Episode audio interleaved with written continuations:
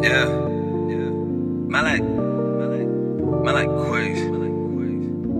Tokyo set down. Let's go. Yo, I'm looking the skyline as I drive my skyline. I'm rocking, baby, Nate, like Neo in 08. Tokyo drifting, what Nakamoto gifted. These dollars don't make sense, no longer on the fence. Bitcoin only, homie. Michael Saylor told me, ain't no second best. It's my one and only. Fiat taking L's. Bitcoin doing well. I'm in Tokyo at the Citadel. Hey, and we are live. Today I'm here with Jack, uh, Zack Bomsta, um, who is the founder of Pivotal, Pivotal Pleb, um, manufacturer of uh, Loki and Njord boards, uh, which are modular upgrades to make home mining practical and feasible for pleb miners. Um, so I, I, know this topic is going to be of great interest to our listeners today. Um, Zack, thanks for joining me. Yeah, thanks. Excited to be here. Great. Um, and so I, I thought, I mean, usually what we do, Zack, is to kick off the show is just give the guests an opportunity to uh, introduce themselves to the listeners, uh, give as much of their background as, as they're comfortable to share. So maybe I can hand it over to you now, and you just take us through your, um, uh, you know, your background as, as much as you're you're okay to share with the listeners. Sure. Yeah. Uh, so I'm a small town boy from Idaho, youngest of eight kids. I grew up in a large family. Uh, my passion led me into my passion for electronics led me into uh, a career and really led me to school, um, getting a degree in electrical engineering with an emphasis in embedded hardware and embedded systems. And uh, that passion then led me to start a career in that field. Um, while going to school, I was pretty involved in the entrepreneurial scene and was fortunate to be involved in lots of different startups. Um, some of those startups just cater to small hobbyist communities. Uh, another startup actually was a fire safety device that uh, went on Shark Tank and is actually quite successful today. Um, but probably the biggest one that most people will know and maybe have heard of is, is a startup that I did called Owlet Baby Care. We made a little smart sock that uh, goes on a baby's foot and detects heart rate and oxygen levels. Um, started that with a couple other buddies in college and um, we just we just had this hypothesis that if we could detect heart rate and oxygen levels on a baby, um, we might be able to prevent babies from passing away in their sleep. And so, kind of started out with this somewhat naive hypothesis. What one might argue is a, a naive hypothesis, at least according to what the literature suggested at the time, and uh, started combining lots of different technologies that were all kind of emergent or slightly post-emergent so we, we took this incredible technology called pulse oximetry that had been around since the late 80s, but hadn't really advanced too much since then. And we combined that with um, ultra miniaturized low power electronics and Bluetooth radios. I was one of one hardware engineers on the team and one of three firmware engineers that uh, helped to develop our first product. Um, we, over the course of nine years, we raised about $250 million um, shipped uh, almost a couple couple million units and and ended up going public and just just had a great run with the company. Um, lots of success got thousands of stories of how this this device had helped save babies lives. And all in all it was, it was super rewarding. Um, while while at that company i um, came across bitcoin but didn't give it the the respect or the attention it deserved uh, just because i was so focused on that startup. And you know, eventually, um, eventually Bitcoin uh, commanded more and more of my attention. And it got to a point where after I had gone on sabbatical with, or after I left, left the company or gone on sabbatical, an extended sabbatical from the company, um, I had an opportunity to really dive into Bitcoin and start to understand what, what Bitcoin is really about.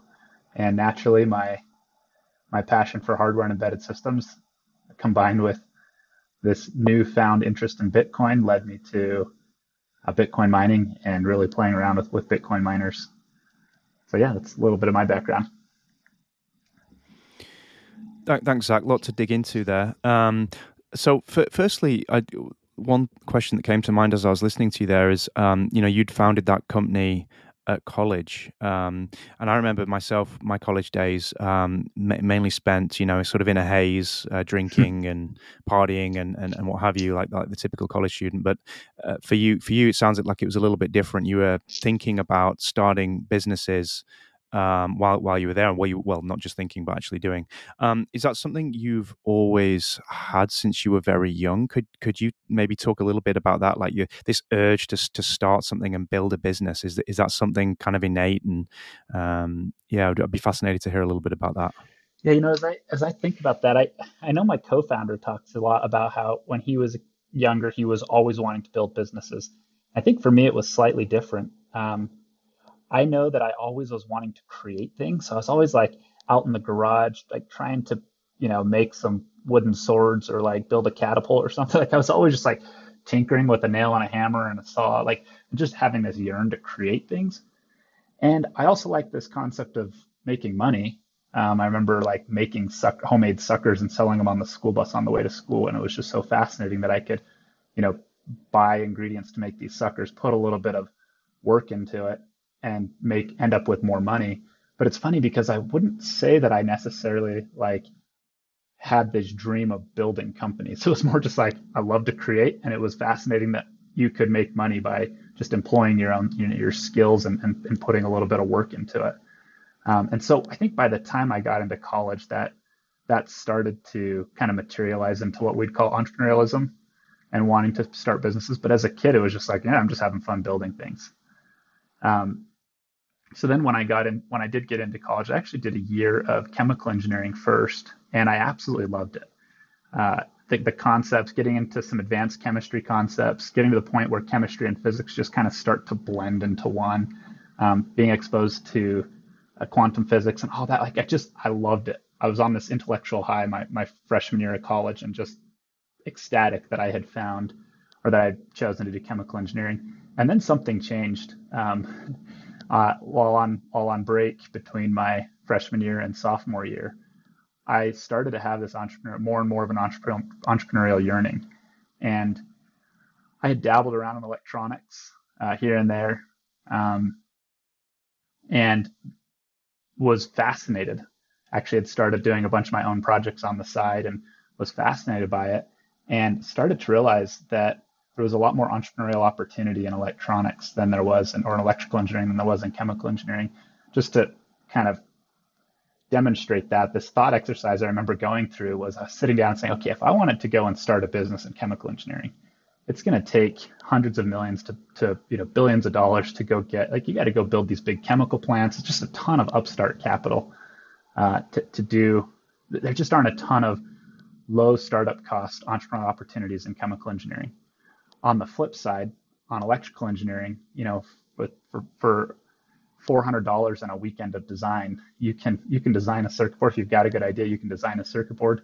You can send that circuit board off for fabrication, buy some parts on DigiKey, build them on your on your stove in your college apartment, and uh, and start selling them and making money. And just just to you know that's that's not hyperbolic. I actually had a friend that started a robotics company that I got involved in, and he literally over a weekend had an idea for how to build a better, cheaper autopilot um, sensor, and he started building this and selling it to the to the hobbyist community. Designed it over the course of a few weekends. Uh, spent 400 bucks to get the boards made, and literally built his first several hundred units on his stovetop in his college dorm room, and grossed like $400,000 in his first year of selling these autopilot sensors. And so for me, I think that's really what seeing that entrepreneurial opportunity that there is in in electrical engineering. I think you you know you see the same thing in software development as well, and it maybe even more so. It takes even less startup capital if you have a good idea in software. Uh, but yeah, so that's that's kind of what drew me in. Yeah, well, I, when I was as I was listening, I was thinking maybe it's not so much of an accident the, the sort of chemical engineering thing too, because I remember from college the chemical engineers you know, are typically sort of smart people, good at math, um, and, and but also they they had so, somewhat of a uh, how how to put it like they they had an awareness of uh, you know, things like market value because the chemical engineers, if you look, I think I think they get paid at the highest out of the yeah you know you um, the choices for engineering. So, I, I, for several of my friends who were doing chemical engineering, and they, they, graduated chemical engineering, but they, they they went on to do entrepreneurial things after that. Um, so, so yeah, maybe, maybe, maybe there are no accidents there. But yeah, I mean, what what, what you say about the faster iteration process with like electrical engineering and software, etc., make, makes a lot of sense.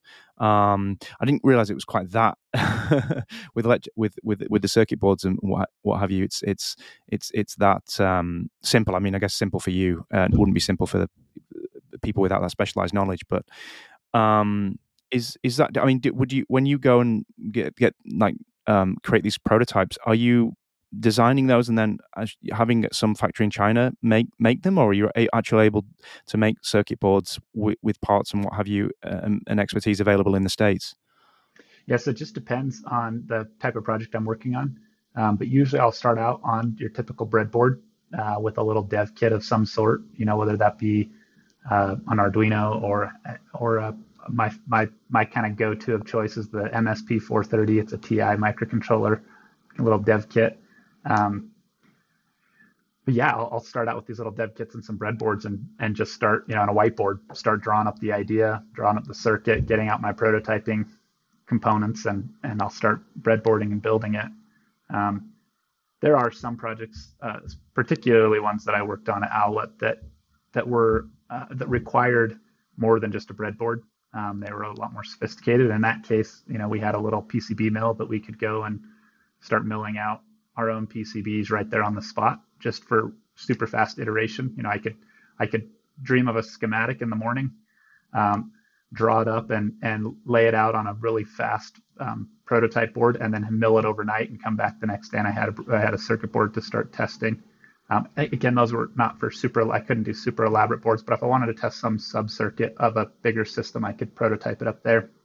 But then, yeah, once you know, once you're kind of out of that initial prototype phase, it turns into actually doing uh, what's known as the Gerber files, doing PCB layout and um, drawing that up in a in a format, a CAD format that can then be used by the fab houses. Um, whether it's sending it to a, a, factory in China or you know here in the states, there's a half a dozen or so reputable, good, quick turn PCB fab houses where I can you know I can send in a design file and have the boards in hand. Um, pretty elaborate, um, sophisticated boards in hand in you know three to five days. So it just kind of depends on what the project is I'm working on. If it's something fairly easy and doesn't need a lot of uh, a lot of technical expertise and um, and I don't need it super fast, and yeah, I'll you know I'll send it off to some some some places in our factories in China. Um, but yeah, if it's if it's something that's you know I need right away and, and it is pretty technical, uh, there's there's a handful of fab houses here in the US that do a good job. Well, it's good to hear. It's good to hear that that expertise is um, there in the US. Um, I, I, you mentioned that one of the businesses that you're involved in was on was on Shark Tank. Uh, I'd heard you mention that also on the um, Bitcoin Audible podcast.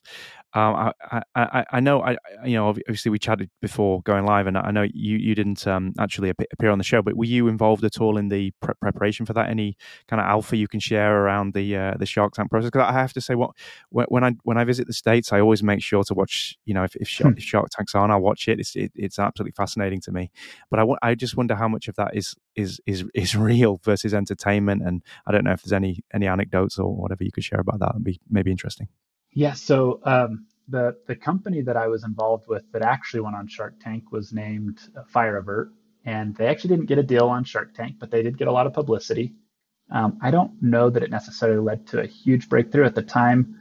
Um, the founder Peter, he was a firefighter here in the town that I live in.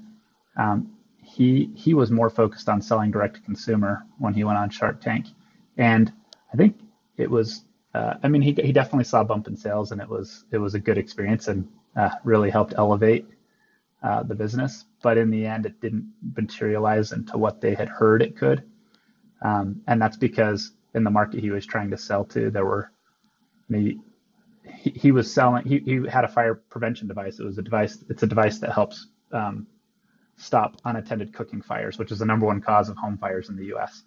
But the problem he was trying to sell direct to consumers, and no no very few consumers think that that they're going to be the cause of an unattended cooking fire. They think, oh yeah, that's that's for like, you know, maybe grandma and grandpa that are a little more forgetful. but they don't they don't think that they're going to be the cause of it, and yet they are. Um, but he ended up he ended up shortly after that time on Shark Tank. He ended up, um, and it might have been who knows it might have been because of it the exposure he got on Shark Tank. But he ended up being able to get in with large property managers, um, namely Marriott being being a big one, to where he's now selling these to apartment complexes that have you know a thousand units in a single complex, and they they just buy them because they can get a better rate on their insurance and they can save the, the entire complex because they don't have one forgetful renter that accidentally burns down a whole unit. Um, so I wasn't super involved in that one. I do know um, with Owlet, we actually had the opportunity to go and, and present and go on to Shark Tank. And we actually decided in the end, you know, we're, we're not going to do this. It's it, they, they kind of, what they don't, what they don't talk about is when you go present on Shark Tank, and I don't know if they're still doing this, but at the time when Owlet went through, they they they want a cut of the equity right off the top, whether there's a deal or not. Just just for going and presenting on Shark Tank, they they they have their own little fees. And so with Owlet, we had gotten a lot of traction, and we were excited that we had the opportunity to go present on Shark Tank. But when we looked at the at the pre-deal just to go and present to the sharks, we looked at it and said, mm, you know what, we think that we can we think that we can grow without the, the help of Shark Tank, and we, we decided to back out um, before it was too late. And yeah, so those, those are my experiences with Shark Tank. It's a fascinating show to watch. Um, yeah. Yeah, it, it is. Um, there's so, much of, of, American TV is fascinating to me. When whenever I'm over there, I'm, I'm, usually stuck in the hotel just watching watching TV, and, and I think learning so much just um, about the society by doing that. But um, so yeah, I, I, and and then you mentioned um, you know you'd you'd sort of taken a sabbatical um, and you'd found Bitcoin, and so what was it that because and you also mentioned you'd had earlier touch points to Bitcoin, you'd kind of dismissed it.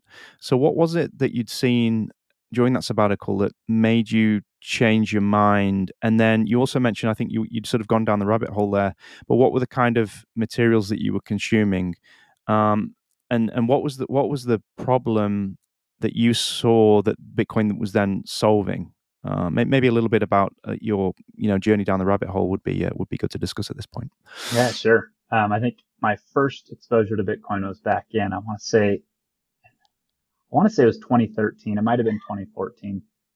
So yeah, let's. Um, so I, I, I, before that, I think I'd, I'd asked, um, uh, you know, just, just really to, for you to maybe explain a little bit about the journey down the Bitcoin rabbit hole. Um, you know, your earlier touch point when you dismissed Bitcoin, followed by the period during your sabbatical when you discovered it again, and then what was it that made you change your mind, and and what kind of media were, were you consuming? You know, um, I think I think Michael Saylor was a big part of it, but but anything, you know, and and and you know, what what was your particular interest? I guess is as, as I'm trying to ask um, with Bitcoin, what kind of problems did you did you think? Ah, you know, the light bulb went off, and you think this this could solve this problem, or like, any, any insight you could give into your um, your journey down the Bitcoin rabbit hole would be most appreciated.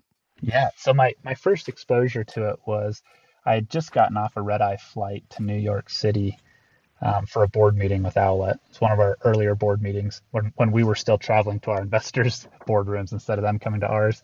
Um, and we just gotten off this red eye flight to New York, and my co founder was like, Zack, I sat next to this guy that just talked Bitcoin the entire red eye flight. And he's probably, you know, this is back in like 2013, 2014. So probably a, a Bitcoin OG. And he's like, it's fascinating. Have you ever heard of it? And I hadn't at the time. And, and I, you know, as he started explaining to me what it was, I had two distinct thoughts. One was, I don't have time for this. Um, I was working 100 hours a week um, every week and just did not have the capacity to learn something new. And my second thought, which I think was largely, um, was largely propelled by my first thought, but the second thought was, this is probably just some government co-opted spying technology to try to, you know, to try to, to gain control over us and so I dismissed it up until you know fast forward a few years. Um, Bitcoin's probably experiencing some some bull market because there was enough hype to, to break through and kind of get me interested from a speculative, purely speculative kind of casino gambling standpoint. Um, and so I started dabbling around with it here and there. It was probably like 2018, 2019 I started dabbling. I remember I you know, I took a trade and I made like fifteen hundred dollars on it. I was like, oh, cool, that was easy money, and that's that's all Bitcoin was to me at the time. Um, and then fast forward to 2021, you know, COVID had had kind of had hit. Um, I had this interesting experience with a friend of mine that had said I had, had, didn't talk to him much, but I knew that he was into Bitcoin, and um, he he reached out and said, "Hey, have you been have you been you know did you happen to invest anything in Bitcoin when it was down?" And um, you know, shortly after COVID, when it when it touched down for a little bit, I just kind of said, I, I, remember kind of being proud of myself as I responded. I said, "Nope, I sold all my Bitcoin and I'm, I'm I, I went all in on stocks." And um, you know, stocks had done pretty well and Bitcoin was still down, so I was feeling all good about myself. And then Bitcoin just ripped from there. Um, and so that was pretty profound but up until up until that point, like everything was all just about price action and number go up technology and speculation. Um, it wasn't until I think the aftermath of COVID when we saw the money printing, and I started I started hearing this concept of, you know, I, I I'd, I'd heard a million times like most people how you know the the best way to I've heard I had heard about the seventh or the eighth wonder of the world, right? As Einstein likes to say, compounding interest, the eighth wonder of the world. And if you just put your money in an index fund or an ETF and you just let it sit there and you know spend enough time in the market like your money will grow and that's how you become wealthy and so i had been you know diligently saving in my 401k and setting aside money into into different um, index funds and stuff and then i around that time when um, you know post covid and there was all this money being thrown around i came upon this concept of the m2 money supply and how if you denominate the stock market by the M2 money supply, you see that really you're just treading water. And so, you know, you, you see these examples that, that financial advisors love to give about how, oh, if you just started investing X number of dollars back in the 80s, it would have grown by a bajillion percent to, you know, this much today. But when you denominate that by the M2 money supply, you see that it's pretty flat. Um, and so this this concept, like once I saw that, I couldn't unsee it, and I started to wonder like what what do I do with this money that I'm earning earning Owlet had um, kind of graduated to the point where it could afford to pay its employees what they deserved and um, and I was making decent money at the time and looking for a place to save it and feeling like no the index is index I can't hold it in cash index index funds aren't the way to go and then I came back to this idea of Bitcoin but now from a more from from like a, a savings technology more than a number go up technology. Um, and it was around that time. So Owlet had just recently gone public.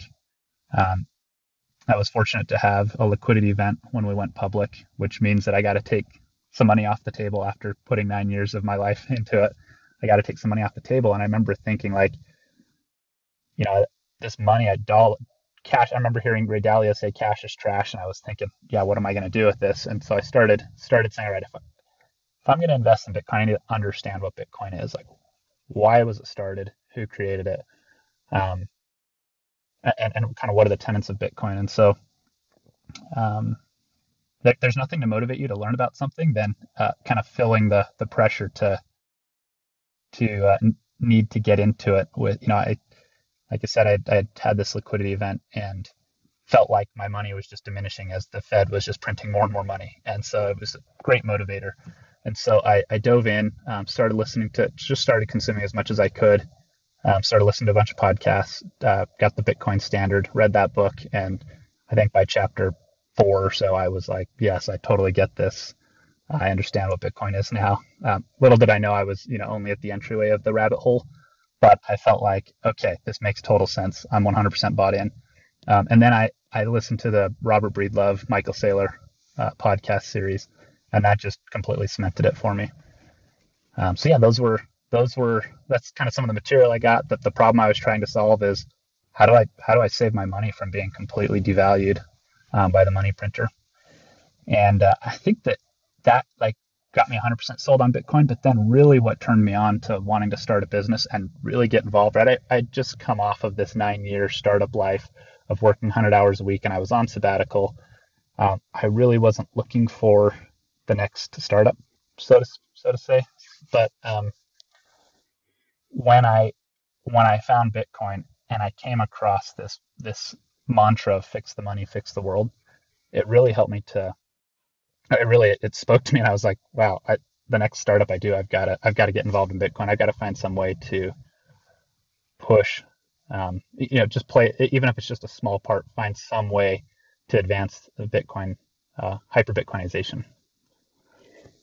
If you're a regular listener to the podcast, you can support the show and help us grow by listening on Fountain, a podcast app on iOS or Android. You can share your thoughts on this episode or simply say thanks by sending some sats with a comment called a boost. Getting started is easy. You can top up your Fountain wallet with a bank card or any Lightning wallet. You can earn sats by listening on Fountain and being an active member of the community. Visit fountain.fm to learn more. So thank thank you for that. It sounds very similar to my journey, and I and I think many Bitcoiners' journey actually. And if if I if I could maybe maybe, maybe uh, try and summarize it, um, it's like you know, oh wow, this thing's going up. I can get rich. No, as you say, number go up. That gets you in, and then you start going down the rabbit hole, and you understand things like the M2 money supply, as you're saying, and you realize it's not about getting rich; it's about preserving your wealth. And then you so you shift to the saving mindset, and then you start um, as you say, you start comparing it to other asset classes, and maybe you think, oh, actually, the only kind of allocation that makes sense is, you know, very high percentage of Bitcoin, which um, because everything else is kind of is, is is is is is leaking. It's not preserving value. And you know what you said about index funds, it's all well and good, but then you know, unfortunately, for some reason, the, the, IRS doesn't do the same calculations when it comes to M2 money supply and denominating. And so, you know, they, they, they tend to be extracting based on capital gains, which may, may, maybe, maybe aren't actually real in terms of preserving purchasing power, right? So, so then, so then you're like, okay, well, that's all well and good, but this is a 14 year old emergent technology and the world has never seen anything like this before. And by the, by the way, they're, you, you know it, it's a it's a risk to the incumbent system or it's a threat to the incumbent system and they're probably going to come and attack it and then you look into things like executive order 6102 um, and you and you look at things like centralization points points of you know single points of failure etc that may be, may be there and so that then drives the I, th- I would say the final stage of the bitcoiner which is the sense of mission and all of a sudden you're thinking, okay, well, how can I get involved to actually make this revolution happen? Um, and because you, have kind of got skin in the game, and, and you know that so much work needs to be done to, um, you, you know, if this thing is going to succeed. And really, it's it's our only chance, or you know, the the only one I've been able to find.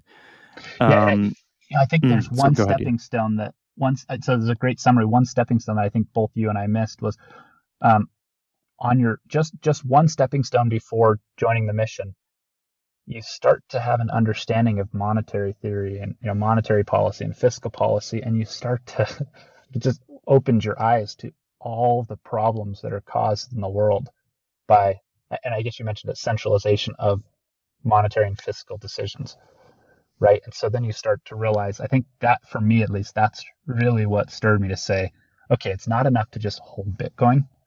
Like we need to advance this mission.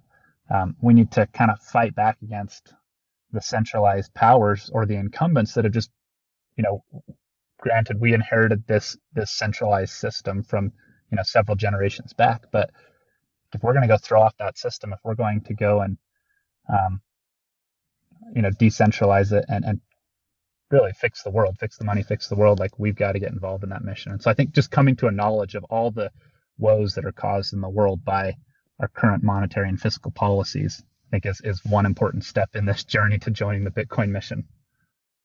Yeah, agreed. I think for the more high-minded, um, you, you, yourself probably one uh, of the more high-minded. I mean, for me, like I, I'm a little bit more self-centered in that sense. I guess I like it's always for me been about preserving my, myself and my family's wealth, and then that's really driving me to join the mission because I'm I'm thinking I mean, I'm thinking things like well.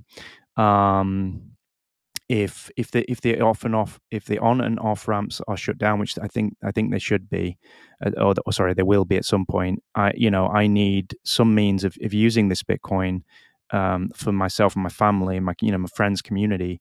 Um, and that for for me, the, the I, I've been kind of obsessed with circular economy, and that's part of the reason I'm doing this show. Um, you know, we're, we're, building up a community here in Tokyo, so we've got regular meetups, and we're doing things like you know, um, s- selling items for for satoshis.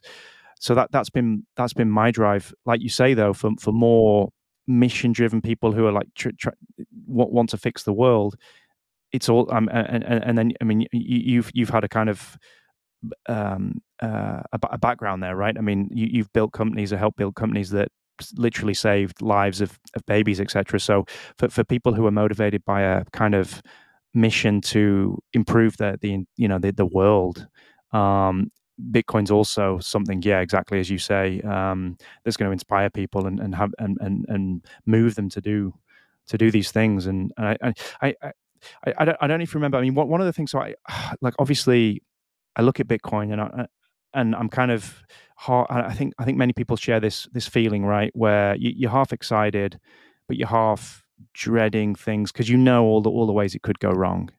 Um, and but but one of the things that really gives me in, inspiration, encouragement with Bitcoin is it's the passion of of Bitcoiners.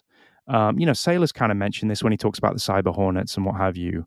But I, I always remember that scene from I think it was in Godfather when um, Michael Corleone goes down to I think it was Cuba or somewhere, and I don't know if you I don't know if you've seen the movie or remember the scene, but he uh, one of the rebels they were they, they, the government there was having problems with rebels, um, and Corleone witnesses a scene where one of the rebels sort of does a suicide attack, uh, j- jumps in, I think it was a cab or something, and blows it up with the security forces inside. And and and then later on, there's another scene where Corleone is talking to the uh, you know the political um, I think it was like the mayor of the town or, or some, someone like that, someone, someone representing the establishment. And Corleone said, you know, I, I, decided not to kind of invest down here because, you know, I've, I've seen that, you know, the rebels, um, you know, the security forces are paid to do their job. It's just nine to five to them. But the rebels, they're they're not getting paid anything, and yet they're willing to give their lives for this. And so I think I think they could succeed, right? Um, it, it, turns out, you know, that that actually that actually happens. That actually plays out as, as Corleone predicted. But so so one one key insight that Col- Col- that he had uh, is is to understand that that that passion, that zeal, is something that probably you you know you can't overcome. Um, and I feel I feel like in Bitcoin we have that. Um, I, you know, it's not everybody but there's a significant number of people who are talented, motivated, um, but they're, they're passionate to the point, even with some, that they probably would risk everything for the success of Bitcoin. So that that that gives me a lot of hope. But uh, yeah, I, that, that's my, my white white pill of the day. But any any thoughts on that? No, I think I think you're right. That passion, and just to be clear, that passion and zeal doesn't lead us to, and you didn't suggest this, but just to be clear, that passion and zeal doesn't lead us to, to jump into cars, blow them up, right, or, or to, to, to, to take acts of violence. The beautiful thing here, we have the passion yes. and zeal, but we also have thank, the plan for, for, a peace. That, yeah. yeah, no, and like I said, you didn't mention that, but but the beautiful thing here is we have that passion and zeal, and we have a way for a forward for a peaceful revolution, which is just all the more empowering, right? Because like we've got the passion and zeal, and now we can get even more people to join in when they know, like, yeah, there's a peaceful way to resolve the, you know, the, the predicament that we're in. Come join the peaceful revolution, and I, I love that about Bitcoin so much. Um, you know, there's it, it is a it's a totally white pilling moment when you see the passion in the space. Um, the one thing I will say when I when I got into the space, um, you know, as as a newcomer into the space, my perception was that the space was a lot bigger than it is. Um, and then I, you know, I launched this business. I started, um, started getting to know the community a lot better, and was quite surprised to learn just how small the community is. And it's it's great. It's fantastic that we have as much um, Bitcoin is as big as it is with such a small community. Um, but I think there's also, and, and, it's fun to be this early. Um, but we also need to re- we need to recruit a lot more people to come and join the mission if we're if we're really going to you know, to advance this thing forward. Yeah, I think that is the key. And I know you. So I um, watch you on the Bitcoin Audible podcast, and you have a mission of, I believe, a million um, home miners within five years. I think it was, or something like that. And I think to do that, you need to target people who don't yet own Bitcoin. I think you yeah, call them pre-coiners, right? Yeah, that's right. Um, so yeah, my, my big goal is I want to heat 1 million homes in North America with Bitcoin miners in five years. Um, and I think that I think if we do that, it's been my experience that Bitcoin mining is a fantastic way to Trojan horse. Well, I guess let me back up. In order to get into a million homes, we've got to break into what I call the pre-coiner market. Right? There are there are there are lots of pleb miners, not anywhere near the scale that we need to really go and as as some call it, Cory Klippsten from Swan calls it the intransigent minority, right? We need to get to 10 million Bitcoiners to really secure the Bitcoin future. And while there are, you know, there's it can seem like there are a lot of pleb miners, we're, we're nowhere near that scale, um, or or nowhere near that scale of, of like passionate Bitcoiners. And so, um, my goal here is to is twofold. One is to hyper decentralize the hash the hash power, so it's not centralized in a, in a handful of corporate publicly traded miners, um, but also to orange pill as, as many people as possible and, and convert pre-coiners into Bitcoiners. And so the way that I see you know accomplishing both of those goals is by heating a million homes with Bitcoin miners. Um, when when you do that, you know if you're heating a million homes and you're generating revenue and, and savings for these pre-coiner families you know, they're, they're going to naturally start to get curious. And it's been my experience that mining Bitcoin is a great introduction. If you have to dumb it down, you can't jump right into all of the technicals of mining. But when you can place a heater in somebody's home and that heater starts generating cash for them, you know, we, we start off paying them in US dollars and then in time we introduce them to the idea of Bitcoin and they just start to get interested and curious. And so the goal here is, you know, if we get in a million homes, um, we, we convert a large percentage of that and, and convert hundreds of thousands of, of pre-coiners into Bitcoiners.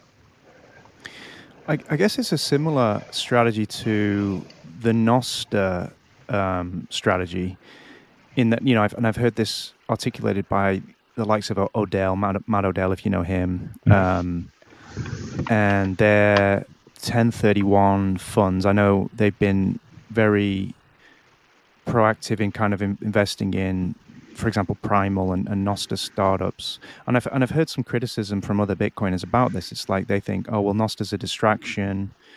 Um, and, and they don't they don't quite understand it. But for me, I, I look at Nostr and I think, well, actually, you know, the the Odell thesis, uh, if I if I do do it justice, is that most people will get their first experience with Bitcoin through something like Nostr, and they won't necessarily even know it's it's Bitcoin when they first get involved but they will put content out there and they'll get zapped a certain n- number of sats and all of a sudden you've you've converted a pre-coiner into someone who has skin in the game mm-hmm. um, and it's a very easy way for people to get involved it's a fun way for people to get involved it's a completely different approach to oh you know you need to you should sign up to an exchange and buy bitcoin which is just inherently speculative and you know it has that image of risk and um, high yeah. volatility, etc. But if you if you're just making this friendly and approachable, and it's kind of like, um, and also it's it's not. I mean, Bitcoin's not the main thing, right? So, for example, with Nostr, it's it's a social experience, and then you just happen to have this kind of circular economy of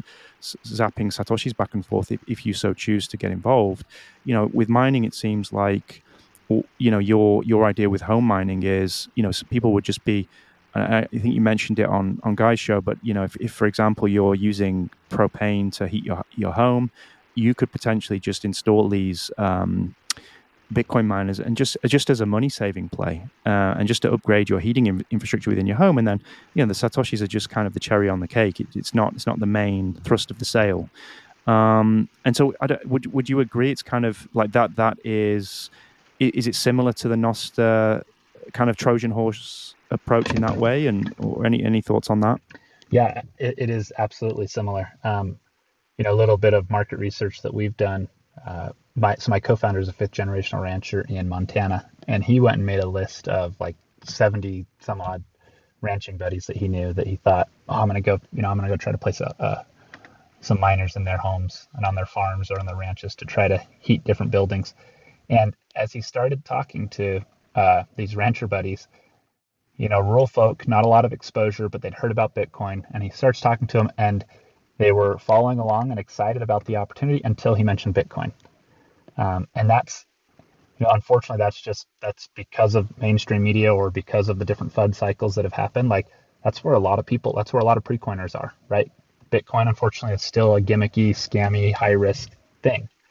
Um, And so he he changed his pitch and you know went out and started working it, kept working his way down the list. And after he changed his pitch to where he didn't even have to mention Bitcoin, um, people were excited. And then what ends up happening is we you know we put these miners in the homes and um, I guess I haven't done a I haven't done a full background or given the full context on the business model that we're doing, but I guess high level is we're identifying areas with of ener- energy arbitrage opportunities. So in, in America, most rural homes are heated with either propane or heating fuel. And it's a very expensive heating source because the, the fuel has to be trucked out, usually in, the summertime, has to be trucked out to the home and then stored in large tanks. Um, and 20 years ago, when these homes were built, the price of propane and the price of electricity were about cost parity for heating a home. But since the shale gas boom here in the U.S., where um, the t- fracking technology allowed us to unlock a ton of a glut of um, of natural gas, known as, known as shale gas, um, it's caused the price of electricity to stay relatively flat while the cost of propane has continued to, to rise. And so now, you know, fast forward 20 years from when the homes were built, you no longer have cost parity between heating with electricity and heating with propane. But a lot of people don't realize it. A lot of people don't realize that they can save hundreds of dollars a month just by switching from electricity or from propane to electricity. And this isn't this isn't the case in every jurisdiction or every area in the U.S. It's highly dependent on local markets. Um, but what I've been able to do is identify areas where there there are um, energy arbitrage opportunities where the price of propane is high and the price, the local price of electricity is low. And so these customers can save a few hundred dollars a month. So now when we go when we go knock on a complete stranger's door, um, we're not selling them anything, and we can just you know we, we don't have to we don't we don't pitch them on Bitcoin. We just say, you know, we're uh, if you're willing to host a piece of my distributed network in your home, we can save you a couple hundred dollars a month on heating. And just that being able to save money um, for them is, is, is enough to, for them to be like, yep, I get it. Um, then you know a, a, lot of people that's enough but we want to we want to take it a step further and we want to eventually get them uh, bought into bitcoin and so we not only do we you know we could just say yep you, you host the miner and you'll save the money and that'll be enough but we're finding that we actually we want to give them a small percentage of the satoshis that we mine so that they can start to kind of get that little dopamine every month when they get a statement or an email saying how much they've earned by hosting mm. a part of our, you know, not only how much they saved, but how much they earned on top of it for hosting a piece of the network. And then the idea is once we've got them opening those emails, we can now create a, a drip campaign uh, to, to, to borrow a marketing term. We can create an educational drip campaign that slowly introduces them to this idea of Bitcoin. Right now, they, they get in the habit of getting that dopamine hit every time they open the email to see how much they earned. Um, and then, you know, as they progress on this educational drip campaign journey, we get to a point where we, we make the switch from dollars to Bitcoin and start introducing them to like, hey, here's how we are actually able to make money, and here's what it means for you. Mm. Yeah, I mean that's um, that, I mean, that, well, we say it a lot in Bitcoin, but it's all about incentives, right? And so yeah and that's kind of a no-brainer. It's like, look, you can save money, and by the way, you get this strip of satoshis monthly. I mean, it sounds, it's, I mean, it's something that you would expect to be somewhat of a flywheel, right? To sort of sell itself. I mean, and not not to belittle all, all the work I know you're going to have to do to to make it happen. And I, I used to do a job um, when I was at college. I had to phone people up, and um, it was sort of we were contracted on behalf of the phone. One of the yeah, um, it was it was when we were going through deregulation in the in the UK, and so that was um, we were phoning people up and just asking them to change their phone providers, and you know it was guaranteed that they would save money, and all they had to do was put a box or something on their phone line, and still you know you get you're getting rejected ninety percent of the time, even though all, all people have to do is, is, is is install a box and they'll they'll guarantee they're guaranteed to save money. But but you but you know it's it's the it's the ten percent you go for, right? Um, but um, so I, I I have some ideas when it comes to Bitcoin mining, and I think I think Bitcoin is doomed. It will fail um, unless one of two scenarios play out. Um, and the first scenario is something that you know, kind of it's kind of a geopolitical thing, and it's the classic kind of game theory idea that what we should see eventually is kind of competition for hash rate um, between, for example, you know, the US and China, where the US and China would compete to, for, for hash rate at a nation level, a nation state level, and that the hope would be that the enemies of China, you know, would would be would would have their transactions, their spending would be censored by the Chinese miners, and that would be mandated by the Chinese government. Um, but the US would have no such, you know, problems uh, validating those transactions. Sorry, I shouldn't use validate, um, including those transactions in a block, and vice versa, right? And so the the, the idea is that um, okay, you may have to pay more for a, to get included in a block to incentivize a miner to include you, um, but you should be able to avoid censorship um, in in the Bitcoin network because ultimately, you know, the hash rate's kind of um, it's it's non I guess it's politically non-correlated or so there's some kind of idea like that. And I, to be honest, like lately have been thinking more and more that's probably not feasible or in it it, it, it certainly isn't a guarantee. And and I look at things like for example, it seems that, Ch- that China and the US is, is sort of getting more more pally now. At least the, the sort of democratic the Democrat regime I know has been making efforts to uh, uh, reach out to China a little bit. I know Xi Jinping was in uh, California little earlier this month or last month, um, and it seems that when it's mutually convenient for both the you know CCP and, and the Washington regime to cooperate, they will cooperate, and so you know it's not it's not a guarantee that we're going to see this kind of magical um, uh, game theory just just preserving the censor resistance of the Bitcoin network. It's not, not at all. Now, this, so the second scenario I've been thinking about is well, if you had a significant, you know, decentralized aspect to mining, which, you know, would come from things like uh, small pleb miners, for example, but in sufficient numbers, like you said, like if it was a million homes, um, then that's more interesting potentially because you know, uh, again, it, I mean, there's a lot of dynamics here because these these people aren't hashing um, independently. They, they're, they're, they're, hashing via a pool, and that you know how, how much is that pool censored or could be shut down by the government, etc., etc. But at least if if you know if you do have that those incentives of people who have mining incorporated into things like heating devices within homes, new buildings, uh, pool heaters, etc then you kind of have an army of hashing out out there, which is which is a lot more. It's a it's a lot harder to corral and sort of you know control and censor, etc. And so that that that is that is the second scenario I think where Bitcoin could survive. Because uh, because I have to say, I like for me the, the only the, the only value prop for Bitcoin really. I mean, I guess there's two. There's the there's the there's the fact that it can't be debased unilaterally by any any anybody. You know, the, the monetary supply is set in stone. Mm-hmm or in code. Um, and this, but the second is really the censorship resistant. And for me, you know, any, either of those two pillars get knocked out, and, and Bitcoin's just worthless. I just, I, you know, I would just sell it. I would just sell it all. If, if, if, you know, if, if there was censorship and things on the network, it's just, it's just a waste of time to me. Um, and so, you know, I, I really think what you're doing for that for that reason is is is incredibly important.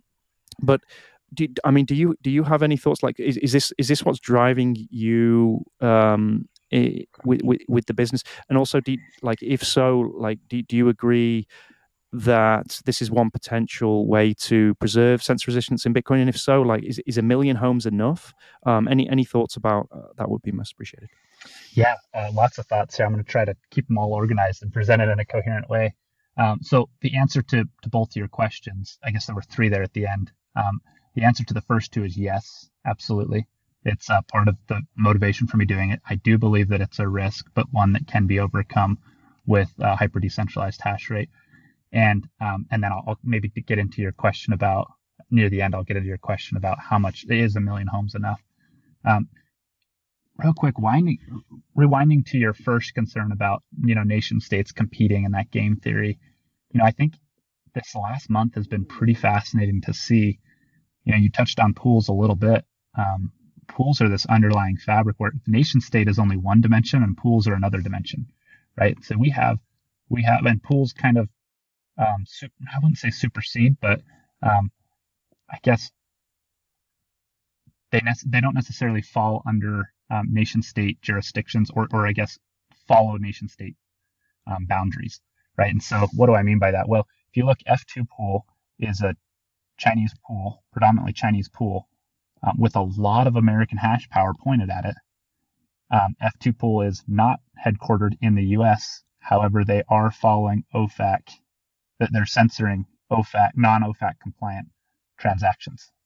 Right. And so, um, as you think about this nation state game theory, you also have to consider the pools. And uh, I think that just kind of highlights the need for lots of pools and um, finding a way to, to, to hyper decentralize pools. Um, and that actually, so that leads me to the, the second thing in hyper decentralizing hash rate. I think there's actually two two aspects to hyper decentralization that we need in mining.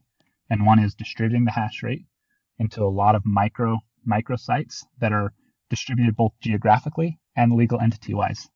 And I, I'll dive into that a, in a little bit. So that there's one area that we need to hyper decentralize, and that's the hash rate. The second area we need to decentralize is the pools. Um, there's there's some exciting work going on in the space and hyper decentralizing pools. There's a lot of uh, new solo mining pools that are coming up. There's um, Ocean that just came out. There's Stratum V2 that has the ability to for miners to create their own blocks. Um, and so I'm, I'm, excited to see the progress being made on the pool side. Um, and I think that we'll get there eventually.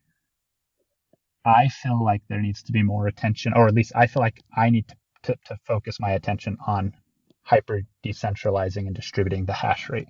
And, and part of the reason for that is when I was at Owlet, um, we had a, a run-in with a regulatory body, the, the FDA here in the United States. So Owlet used uh, the technology called pulse oximetry. Um, it's it's a it's an interesting technology because it is in some instances it's considered medical medical device technology. In other instances, there are over-the-counter consumer products use pulse oximetry, and it's not considered a medical device. And so when Owlet got into the business of making the pulse oximeter, uh, you know, a couple years into the business, we we we actually applied for a medical device um, clearance with our product, and it got rejected immediately by the FDA. And we jumped on the phone and to understand why it was rejected, and the director of the FDA at the time uh, told us it was rejected because, in his views, it wasn't a medical device, didn't need medical device clearance. And we asked him, you know, can we get that in writing? And he uh, didn't want to give us it in writing, but he said you can you can take minutes of this call I'll sign the minutes and, uh, you know, and, and, we can go from there. So we did that. We took meeting, you know, meeting minutes of the meeting. We said, you know, Bakul Patel doesn't think that this is a, a, a medical device. And we went, we moved ahead with the business. And, um, six years, fast forward six years, we'd, we'd had several touch points with the FDA here and there, but fast forward six years and they blindsided us. We'd, we'd since gone public. Um, we had shipped, you know, a million and a half units and the FDA blindsides us out of nowhere and just unilaterally shuts us down overnight in an instant. And we were completely powerless. We had no recourse to go back and say, well, wait a minute.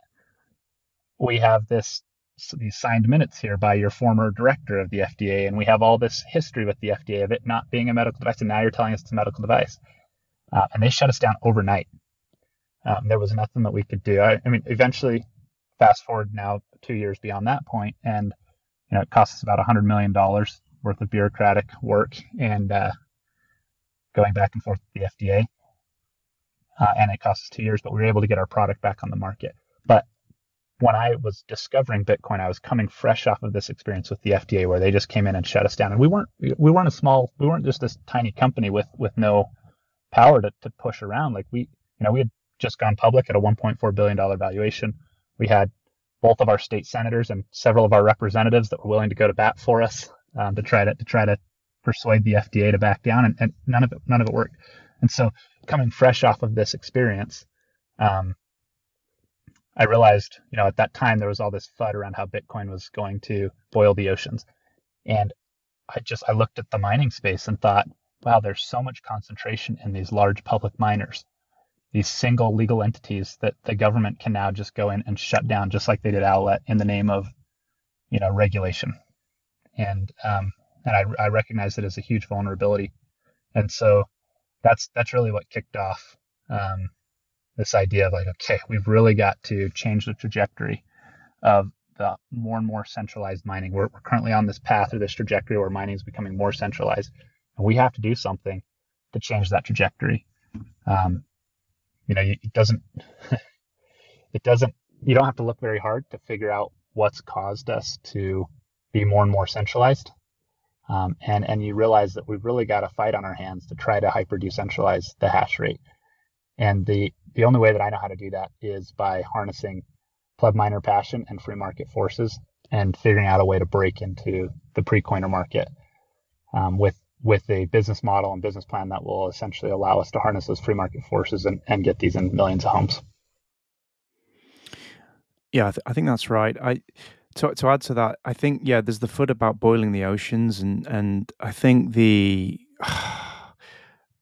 that that's kind of a distraction. I see that as a bit of a red herring. I think the real play, uh, you know, there's been noise made by the U.S. Treasury recently, you know, in in in combination with the New York Times. You know, New York Times sort of set up the alley oop with the story about Hamas, the, the fake yeah, news actually. Right. Um, yeah. Um, and now that's given the, the Treasury Department the sort of excuse they need to say, okay, well, we need, you know, you, we need to apply the Bank Secrecy Act to anyone involved in you know bitcoin transactions so whether that be miners or you know if you're running a lightning node etc i think that's ultimately the play for them I, I, look at things like the blackrock etf and you know it just and it just seems as well that's kind of it's a coordinated thing because what they want to do is corral and push people into just owning paper I mean, which, which you know, I mean, this is the time. This is since time immemorial, right? The um, the government wants you to hold pieces of paper, and they want all of the assets under their control. So th- this this has to be the ultimate um, play for them. Um, so I so I think that the work you're doing is is incredibly important. I mean, so there's getting the hash rate. I, I, think, and I think there's two there's two ways to fight back against like government overreach. And I think in Bitcoin we see both communities now re- fairly well represented. And you've you sort of got the original cypherpunk movement, which is like, you know, we have to take advantage. You know, the government is such a a monster that you know you have to it's, you have to kind of find asymmetric ways to fight, and encryption is one way you can do that. And obviously, by its very nature, it's a, it's an asymmetric sort of algorithm. Um, and and we kind of we kind of you know the government can't sort of hit what it can't see kind of uh, strategy. On on the on the other hand, you know in Bitcoin you've got, especially since Saylor came in and did his thing with MicroStrategy, you've got this more um, people who think that you know really what we need to do is is is we need to adopt Bitcoin in these legitimate ways that it help you know Amer- American citizens, um, American business to thrive, and you sort of embed it in society in a way that it makes it very difficult for the government to kind of come and screw with later. And it seems you're more on that kind of you know that that that side of things. And I think you know I think I think we need both when it comes to to combating. Um, government overreach. But and you, you also mentioned Cory uh, of of Swan uh, a little earlier in the uh, interview, and I think he's he's all, also of that mind, right? That it's it's more about you know what what what's essential to Bitcoin survival is less you know the, the passion and the zeal of the of the maxis, which we we spoke about a little earlier, is is is, is of course essential the cyber hornet sort of idea but uh, uh, at the same time you have to get numbers you have to get significant numbers of pre-coiners to, to be bought in uh, to, to, to, to, to, to, to sort of build that defense, if you like, right? If, if enough people have skin in the game and own Bitcoin and sort of have positive thoughts towards it, it makes it a lot more difficult for the government to screw with. Um, but, but at the same time, like guys like Cory do get criticized by the quote unquote cyber hornets for kind of selling yeah. out. Or do, I mean, do, do you do, do you also have you had that kind of criticism, or do you no, anticipate I, that kind of criticism?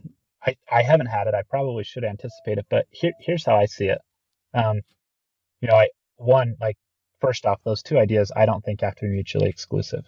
Um, I think that you absolutely need this foundation of cyber hornets with the with the cyber cyberpunk passion. Um, and the idea here is that you know the way I see it is governments have unfortunately the last since COVID we've seen that governments have like we've been a, the majority of the population has fallen asleep at the wheel and have completely surrendered many of their freedoms, their digital privacy to governments, right? And so um, governments are going to continue to exercise their in- invasion of privacy. Um, and like you need you need the punks to be pushing back and saying no, like you know we we're going to develop this technology and and be passionate about it. But I don't think that that will be enough to stop the government's insatiable appetite for more and more intrusion into privacy and more and more control. I think that the so I think while you absolutely need the technology and you need the ability to to be able to push back on the government, I don't know that a small band is enough to completely um, stand up against the government and the the the, the big brother nation state um, when you know when they have that big appetite. But I think the best way to counter that appetite is to make it politically expensive for them, right? Um, when going back to my example with Owlet, you know, when we when when Owl, when when the device was deemed a medical device and could no longer be sold, the the regulators didn't go after every Owlet parent and say, "Hey, you you have an adulterated." They called it an adulterated device. They didn't go after each parent and say, "You have an adulterated device. You have to turn it back in because it's an unregulated device that's out in the wild and it's not safe." Right? They didn't do that. They went straight to the one legal entity and they shut us down because it's politically easy for them to do that. It's extremely it's it's extremely hard for them to go out and you know one by one to our million plus customers that have grown to love and rely on this device. It's really politically expensive for them to go out and you know even when they shut us down there was a there was a political uproar. We got several 500,000 signatures or so um, on a petition to, to sent to the FDA to reverse their their their standing. But um, so it was, it was a little bit politically expensive, but it, it was a lot easier for them to go straight to the centralized entity. Um, so getting back to this, you know, these two different approaches to Bitcoin, I I see it as layers. I see that we absolutely need you know, the cypherpunk um, technology and passion there, and the cyber hornet passion. Um, but then I think we also, in order to combat the government's insatiable appetite for invasion of privacy and control, we need to combat that with strength in numbers, lots and lots of people that have the ability to uh, make make governments pay politically. And and I would say at the same time, um, large numbers. If we just had people, large numbers of people holding Bitcoin on ETF, like that's not going to be enough either. Like I feel like while the two approaches aren't mutually exclusive, I don't know that one can stand on its own in a meaningful meaningful way without the other. And it's not to say that that neither of them are valuable. It's to say that they're both most valuable when combined together, if that makes sense. Yeah, it does. Um, it does make sense, and yeah, I'm, I'm kind of in in agreement with you on on those points. Um, so just just to um, maybe bring it back to you know more more concretely speaking, what what your business is doing in terms of the uh, the hardware. Um, we you know we can we can maybe dig into that a little bit because I I first got into home mining. Um, you know, a couple of years ago, and I'd I'd been influenced by I don't know if you've ever seen. I think was, um, his name's Diverter No KYC, and there's a guy called Econ Alchemist. I may I may be butchering their names, but um, Econ Al- Alchemist had put out a home mining guide um, on his website, and and he he went through, you know, um, just just just just all all all the sort of things you need to do to to get it set up right so in terms of you, you know maybe you need to upgrade to get a 200 volt or in the us yeah. 220 volt power supply you know maybe you need to uh, build sound enclosures and you know maybe you need to get into ducting and stuff yep. like that. And and I I'd actually done that. My I used S9, so I could just use a 100 volt power supply, but I, I had to like work out how to install um you know Phanteks fans, things like that, just to, yeah. to, to lower the you know. And I had to use cooler boxes to kind of uh, dampen the sound, etc. And it was it was a bit of a. And I'm not I'm not I'm, I'm a software guy more than I'm a hardware guy, and mm. so for me it was a it was a learning experience. It was enjoyable, but you know, it's just impossible to think that the average no coiner, pre coiner, etc., is going to go through all that to set up, um, you know, mining in the home. It just just would just isn't going to happen, right? So, um, you know, I'm, I'm more of a cyber hornet than I am, right? The the the the, yeah. the the target market here for you. But I know that you're doing a lot of work to make it make the barriers a lot lower to for I guess for manufacturers to create these devices that would ultimately end up in um, people's homes. But could you could you maybe talk a little bit about the Loki board and the other products that you have are for sale and and could have sort of how, how what what problems they're solving, et cetera, et cetera. Um, yeah, you bet. That'd be good. Thank you. Yeah, so when I when I started getting into the mining space, I you know came across the same kind of guides that you're talking about. Came across the pleb miner community and was first off just blown away by the passion, like the the things that these people were willing to do to their homes, uh, risking their their life and limb, punching holes in their walls. Like it was it was incredible to see. Um, and I was determined to get my own hash rate set of my own home. and my house only has a single 220 volt plug behind the dryer. And you know, I, I, evaluated going the S9 route, and I was like, I just didn't get me that excited because you know that's how many generations removed from state of the art technology. And while they still produce hash rate, I just felt like if we're going to enable, if we're really going to meaningfully hyper decentralize the hash rate, like we needed to have more competitive or technology. And so I was determined to deploy an S19 in my house. Um, so I was just about ready to, you know, I'm an electrical engineer, so it's like, hey, I, I can go and run my own 220 volt outlet, no problem. So I was just about ready to do this when the entrepreneur in me said, wait, hold a minute, wait, wait a minute. Uh, there are likely millions of other people that are going through the same problem you're going through, but they don't have the same skill set you have to be able to go and solve that problem. So, you know, my entrepreneurial experiences have taught me that where there's a problem to be solved, there's an opportunity. And so I got thinking, okay, there's no way that if we're going to get into a million, a million homes, pre-coiner homes, there's no way that I'm going to be able to knock on someone's door and say, hey, if you let me punch a hole in your wall or run it, you know, if, if you if you let me get an electrician out here and strap you with a thousand dollar bill to have this wire run through your home, then we can start hosting it. Like it was just going to be a non-starter, right? And you had people that were going into the air ducts or the HVAC system. You had, you had all these different creative, very passionate approaches that I just didn't think scaled to the pre-coiner market. And so I said, all right, well, if, if we're going to scale to the pre-coiner market, what has to happen? First, these things have to be plug and play simple. Like they, we can't be punching holes in people's walls. We can't be routing it, you know, cutting into their water heater. Um, they have to be plug and play simple. Um, and then second, they have to be non-intrusive. The, the, the, the pre-coiner, we can't expect the pre-coiner to significantly change their lifestyle or to tolerate these intrusive miners, these intrusive industrial miners. And then third, um, the unit economics have to work out. So backing up to the plug and play simple, well, you know, if we want modern miners with modern hash rate, modern modern efficiencies, um, they've got to be able to run off 120 volts. And so that's where I first started. I thought, well, these miners, you know, they, they want 240 volts. These S19s want 240 volts, but really the hash boards want between 12 and 15 volts. So shouldn't I be able to hash if I can offer it 12 to 15 volts and, a, and it's a sufficient current? Shouldn't I be able to hash? And so I started tinkering around, and that's that's when when the idea of the Loki board was born. So what the Loki board does is it tricks the miner into hashing from any suitable DC power supply. Now there's there's some caveats to that. You can't power a full S19 unit from a 120 volt outlet. Uh, a standard 120 volt outlet, you'll burn it up. It just requires too much current. Um, but you can remove a hash board or two and now start to power a single hash board miner um, or a double hash board miner from a 100 standard 120 volt outlet.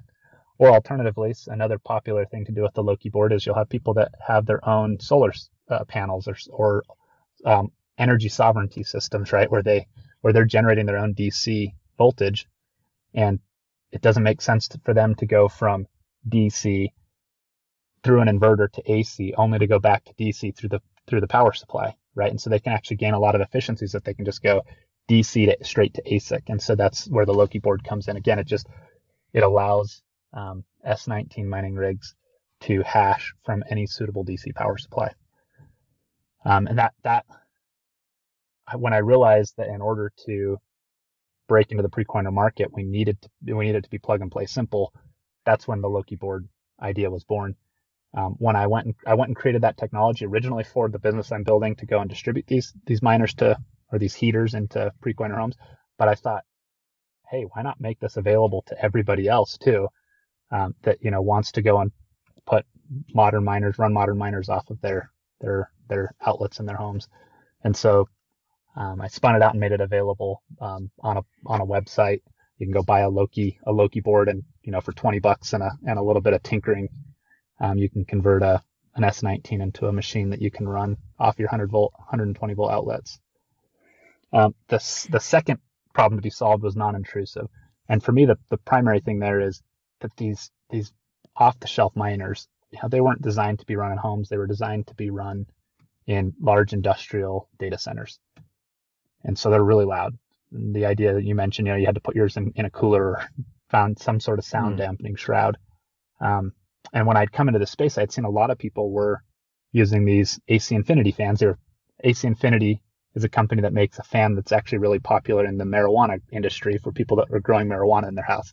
And so Bitcoiners came along and saw this techno this fan that had been perfected for high volume of air at high back pressure or high static pressure, but low low volume or low noise levels. And um, so Bitcoiners kind of borrowed that fan from the marijuana industry and started coupling it on their miners. And the problem was that the AC Infinity fan, um, the, the fan speed controller doesn't speak the same language as the the miner's speed fan speed controller. And so um, I created this board called the Njord board that allows the miner to control the speed of these AC Infinity fans. When you when you run an AC Infinity fan, with a, an S19, it significantly lowers the, the noise levels. And so, again, another technology that I identified that we would need in order to scale into pre-coiner homes, and one that I felt like I wanted to get out to the world just so people could start playing with it and and uh, moving forward with this technology and seeing what other kind of opportunities they could unlock and what other kind of build configurations they could unlock. So right now, those are the those are the two products that are available on my my Pivotal Pleb website. Um, but they're really they're, you know, that the idea here isn't to to go out and sell these and make a bunch of money off of selling these. The idea is that this is the technology, enabling technology that I'll need to eventually build these heaters to then install in pre-coiner homes. Yeah, so um, I I had um, uh, first uh, um, one of our members here in Japan had gone out and bought a um, I'm, I wrote down a note. I'm trying to find the name of it. It's uh, I think the bit chimney, uh, right? Bit chimney, yeah, there it is, bit chimney, um, and is is currently using that in in you know in their home to to hash. But that I think that uses the is it the Loki board or is it both yeah. the new, okay? That one only, yeah, that one only uses the Loki board. Yep. Yeah. So the idea is that, um, and, and I'm, I'm on your pivotalpleb.com site now, so I see you've got these for sale. So if, if if enthusiastic plebs want to, of course, they can buy these and use them for their own home mining operations. But I guess ideally, what you'd like to see is people who are thinking about maybe, well, maybe this is a business I could start, or you know, sort of entrepreneurs, or people who might might scale this into some kind of business. They could potentially buy these parts and then create their own um, mining solution, right? Which then they could sell a bit like the bit chimney yeah. Um, yeah, to, absolutely. to end users. Mm-hmm. Yeah, in the in the spirit of you know the, the, in the spirit of Bitcoin and, and decentralization, like I, the, the main goal here is to get as much hash decentralized as quick as possible. And the fastest way that I know how to do that is to use network effects and get this out in as many nodes as possible. And so, yeah, you know, you've got the bit chimney that was created by Avril at Altair Tech. Um, he went and just he saw this Loki board and he said, "Hey, I've got these machines I know how to build a Loki rig. I'm going to go design my own rig and I'll call it the bit chimney and I'll start selling it on my website. Or you got Sat Stack and Pleb who went and designed the stealth miner. Like, and that was the that was the original goal here was to have to just that, that was my original intent in opening this technology up rather than just keeping it for myself and stuffing it in my own miners. I wanted to just make it available to get as much hash rate out as possible. And so mm. I, it's it's exciting for me to see you have these other creative plebs that have said, hey, I can, and, and entrepreneurs that said, hey, I can make a business out of this myself. And so they're going and like helping to lead the charge here and designing their own their own rigs. Um, you know, there's some other, there's a lot of other people in this movement as well. There's a there's a, a, a Telegram channel called Loki Plebs. I think we're we're about 80 85 members or so right now, and you just have people that are excited to just build and tinker and learn and identify the best ways to build. This space is so big. There's so much white space and it's so big to, it's too much space to explore for any single person which is why i wanted to get it out and try to you know, get more people tinkering and figuring out what the best configurations are. And it's, it's been awesome to see you know the bit chimney. I would have never dreamt of doing the bit chimney that way or the the stealth miner that um, sat stack and pleb did. I i would have never like that creativity i just would have, would have never um, come up with that kind of build. And so these guys are, you know, it's kind of the, the idea of, decentralization and free markets, right? You just like get as much, as many minds thinking on it and as many, many perspectives as possible coming in and building in this space. Um, so yeah, these, these guys are out there doing that. And I hope to see more and more people start to build out these units. You know, that they're, they're taking the, the more traditional direct to consumer market where they're building the units and then selling them to other people. Um, but I do know that there are others that are looking at this from the same kind of energy arbitrage, distributing these miners into homes where someone builds the miner, they own the miner, and then they find a microhost to host the miner um, for them. And so now they have their own hyper decentralized network. So yeah, and that the the Loki, you know, the goal of the Loki is to enable that, and like I said, get get as much hash rate decentralized as quick as possible. Makes sense. I had um, Rev Hodl on the show. He's a friend of the show. He's um, in in the homesteading and permaculture um, space, if you like, and he um, puts out a really lot of really good content around that. But p- part of his setup is that he incorporates mining, hashing into things like drying of foods. Yep. Um, but also, coop, I believe. Yeah, yeah, exactly. And but and he also modified a a dry a dryer, clothes dryer. Yeah. So that he's he's hashing as he's drying clothes. So like the like I guess we're only limited here by the imagination of the of, of the plebs, which is which you know. So there's there's, there's a lot there's a lot that I think we we're going to see. Um, but I guess like for me, just talking very in an abstract sense, I suppose, but you know my my imagination says that in the future we'll see pretty much every device should have some kind of bitcoin hashing incorporated into it if if the bitcoin bitcoinization thesis plays out right? So because the incentives just make sense. It's like I, I could have an air conditioner i could have a clothes dryer i could have a microwave i don't know um, which generates sats or does not generate sats. And and it, and, it feels like I don't, I don't think there's really any downside other than the cost of manufacturing obviously to incorporate the hashing board. But once we've got you know we've got the kind of flywheel there right and you've got the early enthusiasts um, who will drive that early adoption, and then and then you would hope to get to a point with manufacturing scale that it would actually be a, a, a marginal or you know sort of insignificant incremental cost to actually just incorporate these things into um, all, all manner of devices, and, and then that would then you know um, create this sort of virtuous cycle where eventually everything just had Bitcoin hashing incorporated into it. And is is is that is that something that you see? Um, playing out i mean i guess it's kind of hard it's kind of hard to predict the future right? But where, where do you i mean put it put you know taking the white pill here like what what's the where, where, where could this where could this go? Like what where, what's the dream here?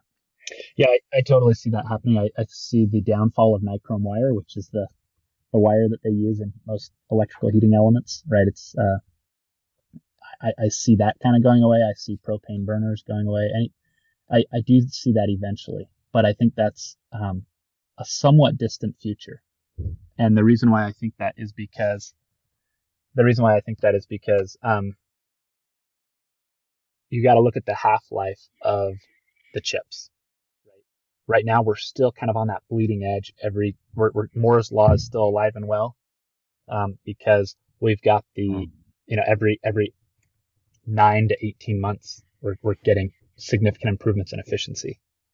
Um, and so what ends up happening with those improvements and efficiencies, it makes the old chips, um, it makes the old chips less valuable, right? And so if you're going to spend the money to put these chips in an appliance or in a heating element, um, it's going to represent some additional, some costs added to that appliance.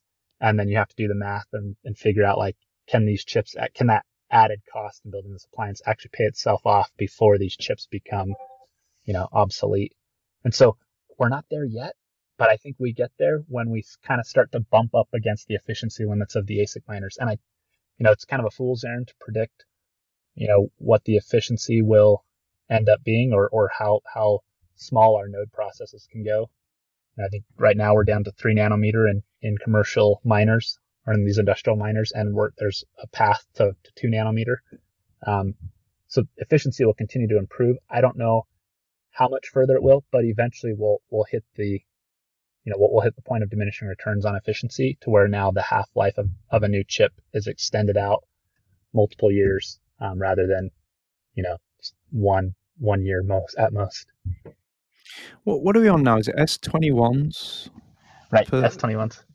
Okay, so I know that the S19s was something like three times more efficient than the S9s. Is that right? So, so that's the order of yeah, magnitude, so the, right? Yeah, that's right. The S9s, their kind of stock efficiency was 100 joules per terahash. The stock efficiencies on the S19s, the initial versions was about 32 joules per terahash. So yeah, right there around three times more efficient. And is, is the S twenty one? I guess it's slowing down a little bit, right? Is it is it is it three times more? Is it is it like twice the efficiency of the S nineteen? Or well, what a lot of people don't realize is that um, there's a few generations between the S nineteen and the S twenty one. Right? There's oh. S19, S19J Pro. There's the S nineteen XP, or yeah, the S nineteen XP. Um, those are those are kind of like half generations, we'll call them. But yeah, the the S mm. the S twenty one um, is now about uh, is about twice as efficient as the okay you're you're sitting at about 17 18 maybe maybe 19 i can't remember the exact spec on that mm.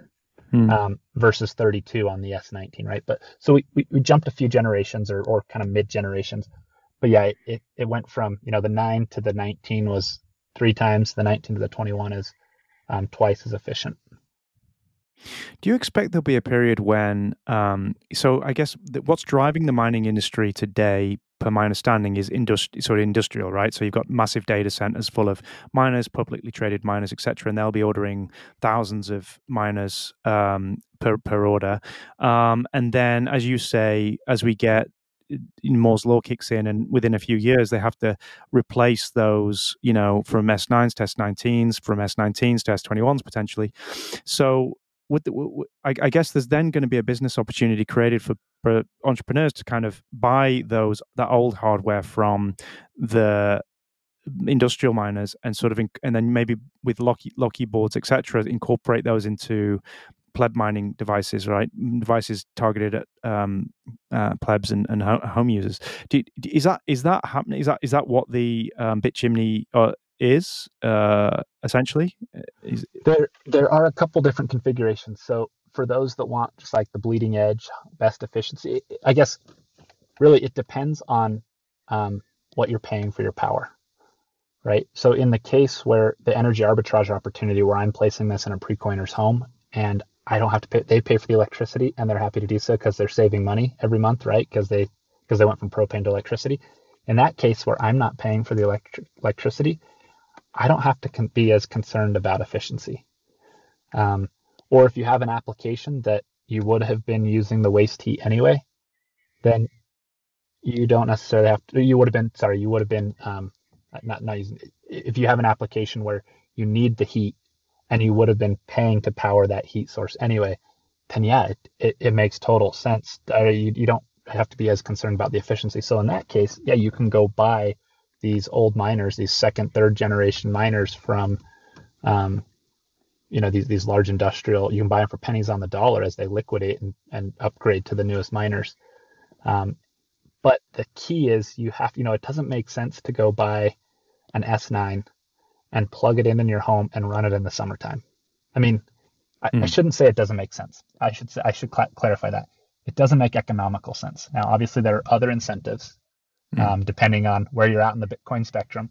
But if you really want to get to the masses and you really want to hyper decentralize, you know, you need you need economic um, incentive on your side, and so it doesn't make economic sense to go and plug in a bunch of S9s in pre-coiners' homes in the middle of the summer because they're not going to make it. They would have been better off just buying Bitcoin outright. They don't, you know, they're they're spending too much money um, powering that S9. But hmm. if you have a use for that heat or you have a way, a really low cost of power, then yeah, it totally makes sense to, to go and scoop up those old miners from the big industrial miners for pennies on the dollar. Yeah, I, I guess we'll see a period of that. And um, eventually you would hope that it, that there's enough of a business there, market there that you would actually get specialized manufacture of um, chips for these for, for that particular use, right? The, the sort of home mining use. But I, I, am also thinking, you know, rather than even selling to kind of plebs or, or individuals directly in their homes, one incentive should be that you could go to a construction firm, right? Someone who was building houses or someone who was building even apartment blocks, things like that, right? And you could say, look, you can incorporate a- ASICs into your heating systems within the building and generate SATs, and it should be a no-brainer to also to sell at that kind of scale, right? And so I'm, I'm expecting we'll see that too, but I, yeah, I haven't and, seen and again, yet. the the further we get out on that um, uh, I almost said flattening of the curve, but that has some negative connotations. as you as you reach that asymptote of um, of chip chip efficiency gains, the further and further we get out on that curve, um, I think the more and more opportunities like that you'll see open up. Right? Because mm. I mean, imagine had somebody had somebody um, built with you know S9s this year, mm. the amount of additional capital that would go into building a bigger complex and like you know drawing up all the designs and going through all the learning to get that installed it's mm. at least at a, at a large scale it would they'd have a really hard time recouping the upfront costs and like i said that's that's okay. Like for there i know lots of pleb miners that are like look i know i'm losing money and it's okay because you know and they have their reasons why they're okay losing money. And that's that's great. That their passion and their their their commitment mm. to bitcoin that's great. But if you want that to scale Hmm. Um, it's got to make you know it's got to make economic sense, and so I, I think I think we get more and more cases that start to make economic sense as we kind of saturate or hit that that point of diminishing returns on chip chip efficiency. Yeah, that makes a lot of sense. Well, yeah, we have to be mindful of the incentives and separate the ideology from the you know practical realities. Um, I, I completely completely agree on those points. Um, well, well, Zack, listen, I I'm really appreciative of you coming on and spending time with us, sharing your knowledge with us today. It's been it's been a fascinating discussion. I want to be respectful of your time here. Um, so perhaps you know I can I can hand it over to you now just to just to give us your final thoughts um, and also point the plebs listening into in, in the direction of where you know they can follow you or where they can find out more. Yeah, I think um, you know my my my call to action, my final thoughts is a call to action to say, you know, get involved. Um, you know, it's it's often easy to kind of get sucked in thinking about game theory and thinking that, you know, these things will just kind of sort themselves out. And um, the reality is, these things sort themselves out by passionate people getting involved and sorting them out. Um, and so I would just encourage anyone that that you know is in this space and passionate about this space, like find a way, find your niche, find a way to get involved. Um, and you know, hopefully that that leads to helping to, to hyper decentralize and, and move the mission forward.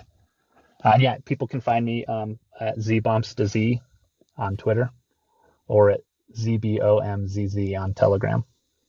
Excellent, Zack. Thank you so much for your time today. Yeah, you bet. And we thank you for listening to us today. You can find us on Twitter and Nostr at Tokyo Citadel. You can find us on our main site, tokyocitadel.com. And please check out our guests that, that you heard today. Support us on the Fountain app with a thousand sat boost, or head on over to the site and hit us up with some love over there. Building sovereignty, privacy, and hope into the Tokyo Citadel. See you next time.